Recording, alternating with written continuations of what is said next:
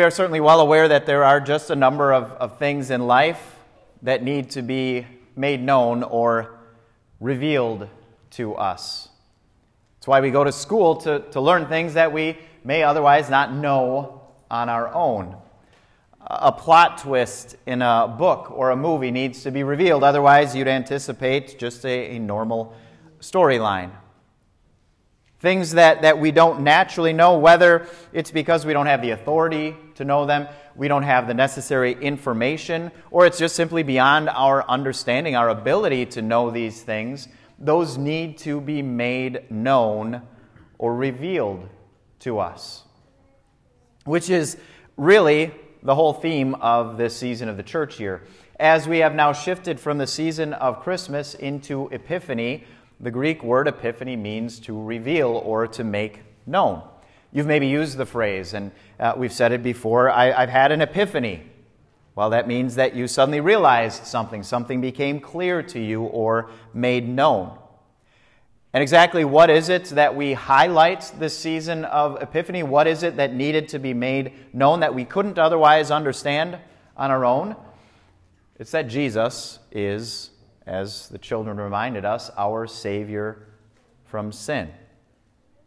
And so the theme that starts today, this series that starts uh, called Uncovered, really keys in on that Epiphany theme of something being revealed or needing to be made known to us. And that very much is the case when it comes to Jesus, our Savior. We couldn't naturally know that that was why He came into this world. In fact, you can study world religions, and as much as God has wired us, has imprinted in us this desire to seek Him, to pursue Him, apart from what God has revealed, man is always going to miss the mark in any attempt, any effort at coming close to God or trying to discover or figure out who He is. And so it had to be revealed, it had to be uncovered who Jesus truly was and who He is because any other understanding of God is going to fall woefully short of knowing what he wants to be known about himself that he is our Savior. And what, what's true today was, was true in Jesus' day as well. It needed to be made known who he was. And so on this Sunday, where we look at this, this monumental event, Jesus' baptism, we highlight, yes, his baptism, but really what God was conveying and revealing through that event. The very truth that we that is essential, that is the foundation to our, our Christian faith, that Jesus is our Savior. And it was, as Luke tells us, something that needed to be made known in Jesus' day as well.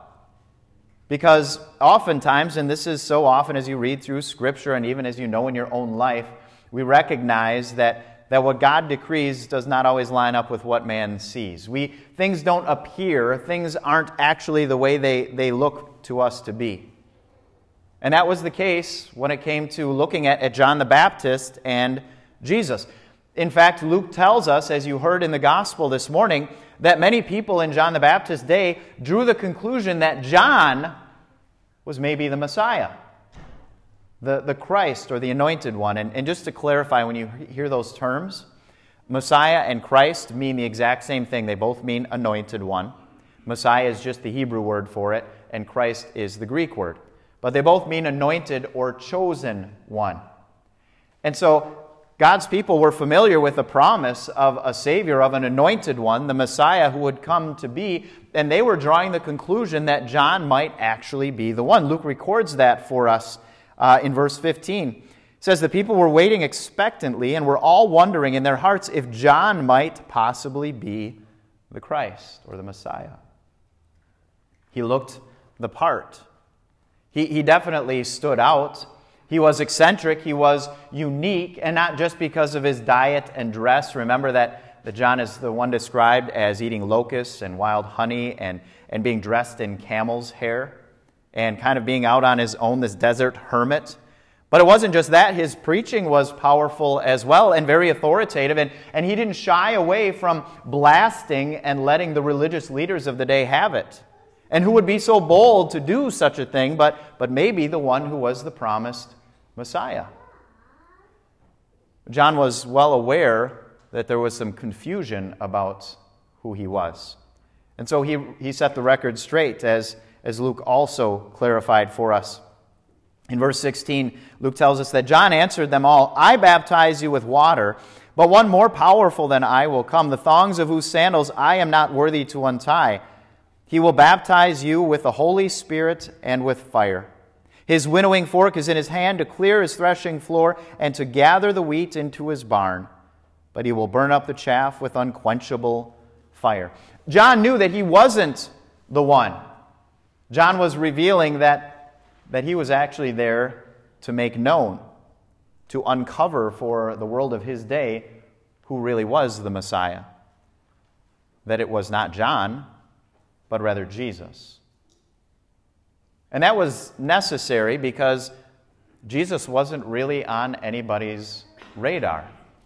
I mean, obviously, Jesus' birth was a big deal. We were just reminded of that through the season of Christmas. Uh, the big deal, the big show that God made, and rightly so, about Jesus coming into our world, about God taking on human flesh to be born in Bethlehem. That was a big deal. But then, as we heard last Sunday, God was relatively quiet for the next 30 years of the Christ child's life.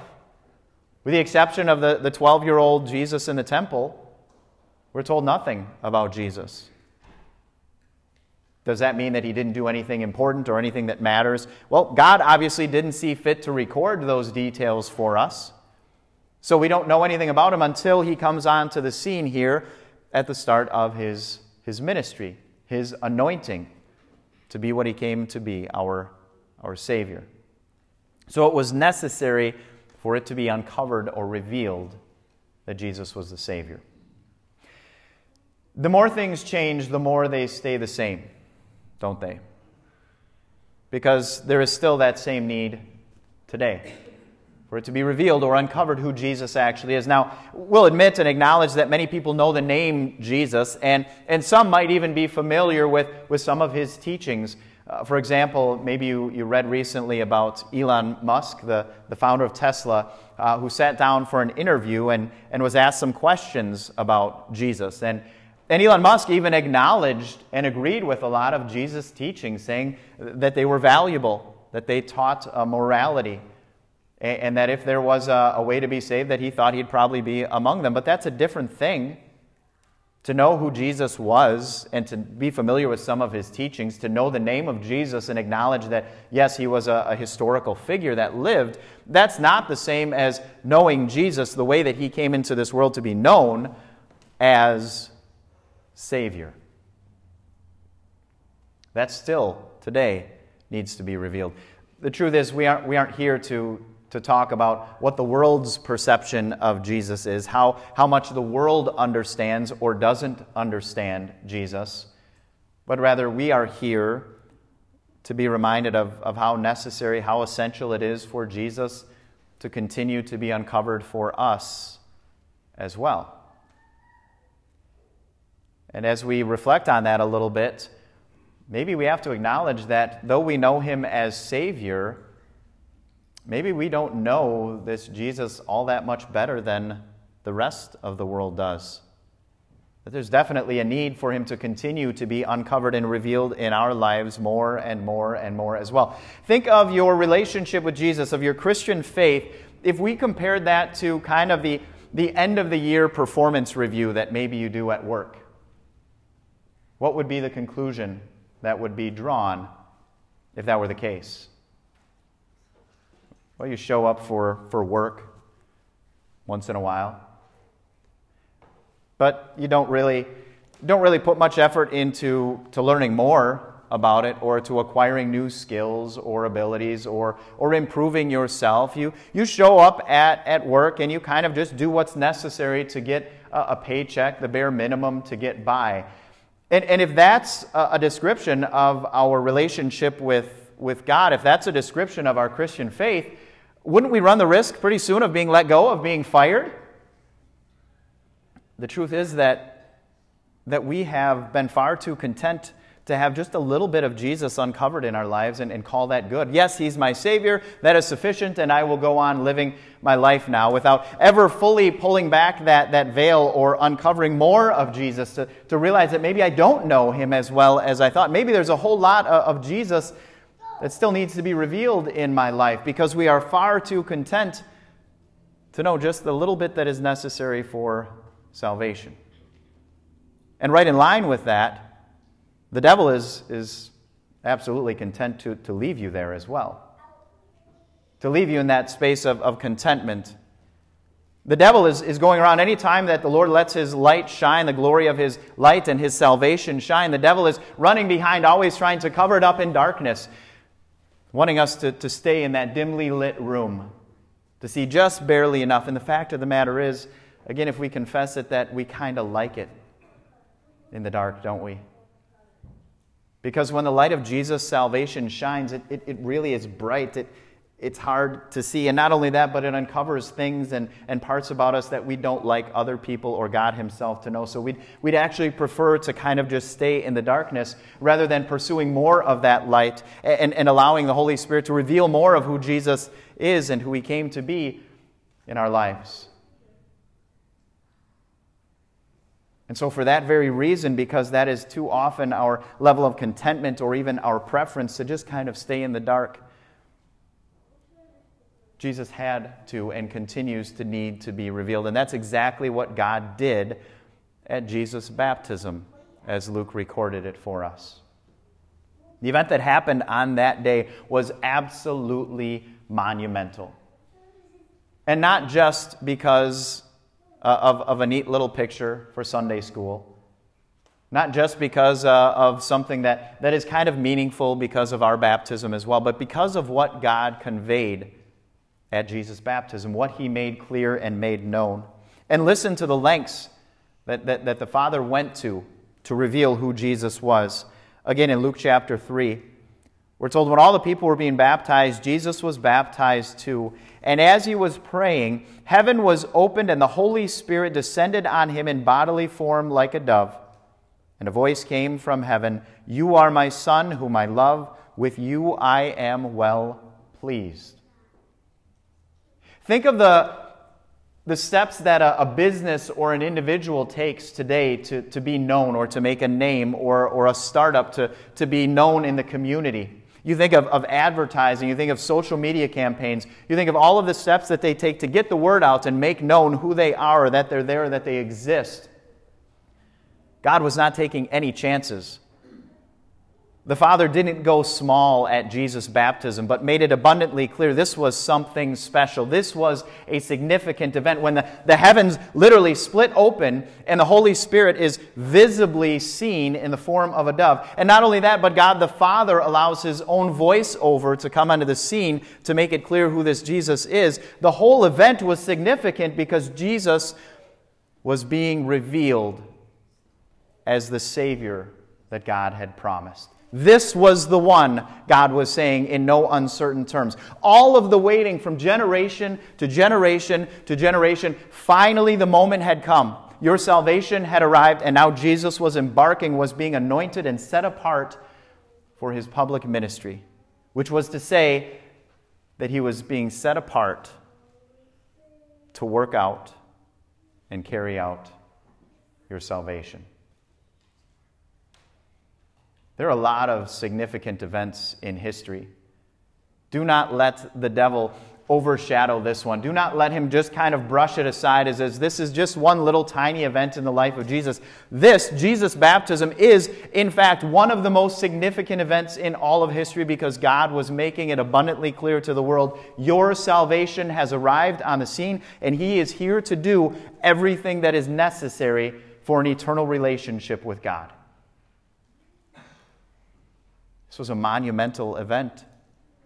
And Jesus' baptism itself was not insignificant. This was not just a little bit of water being splashed on Jesus. This was not mere symbolism. This wasn't Jesus saying, hey, what I'm going to do, make sure that you can, can also follow suit, follow in my footsteps, and show your obedience through your baptism as well.